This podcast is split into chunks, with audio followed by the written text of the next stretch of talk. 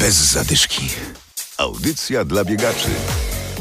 Co kupić biegaczowi pod choinkę? Dziś w programie będziemy Wam doradzać. Do świąt coraz bliżej, a biegacze są bardzo wymagający i niełatwo znaleźć dla nich odpowiedni prezent. Adam Michalkiewicz i Adam Sołtysiak. Rozgrzewka. Jeżeli szukacie niespodzianki dla biegacza, który lubi czytać, można zainwestować w książkę. Polecamy biografię najlepszego polskiego maratończyka, czyli Henryka Szosta. W księgarni szukajcie tytułu Rekordzista. Oferta książek jest jednak bardzo szeroka.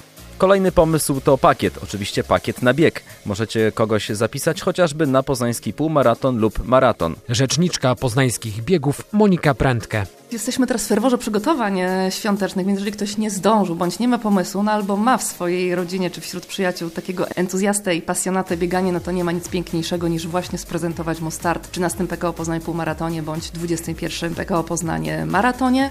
Można to zrobić bardzo szybko, wystarczy wieczorem już po tych naszych wielkich przygotowaniach, zakupach, pracy wejść na stronę internetową jednej z imprez www.halfmarathonpoznań.pl bądź www.marathonpoznań.pl, kliknąć baton, zapisz się i wybrać kolejny baton kup na prezent. Tam wpisujemy są tylko trzy rubryki. Swój adres e-mail, imię oraz nazwisko. Na ten nasz adres e-mail przyjdą dwa linki. Jeden, który będziemy mogli przekazać już tej obdarowanej osobie, ale ja sugeruję tą drugą formę, czyli jeszcze jeden link, w którym może wygenerować sobie taki fajny świąteczny voucher, wydrukować go i najlepiej go włożyć pod choinkę. Wtedy naprawdę będzie to taka nie lada gratka i wielka niespodzianka. Wszystko jest bardzo proste, nie musicie podawać nazwiska biegacza, a wszystkie dane później on sam uzupełni.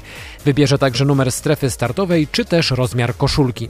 Wybierać można także inne biegi, choć nie wszędzie są miejsca. Już od tygodni nie można zapisać się na bieg Wings for Life w Poznaniu.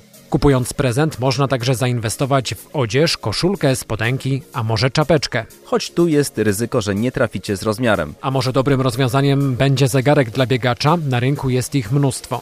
Wybierać zegarek z GPS-em, pulsometrem czy coś tańszego.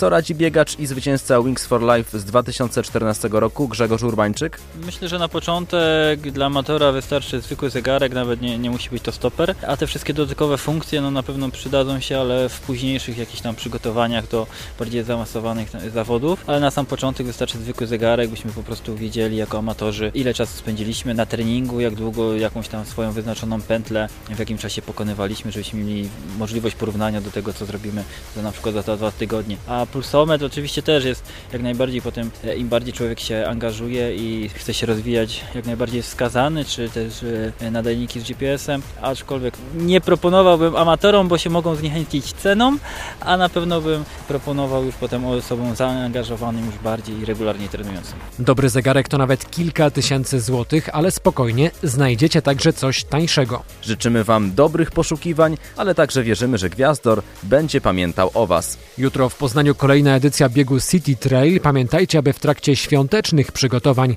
znaleźć czas także dla siebie. Bez zadyszki. Audycja dla biegaczy.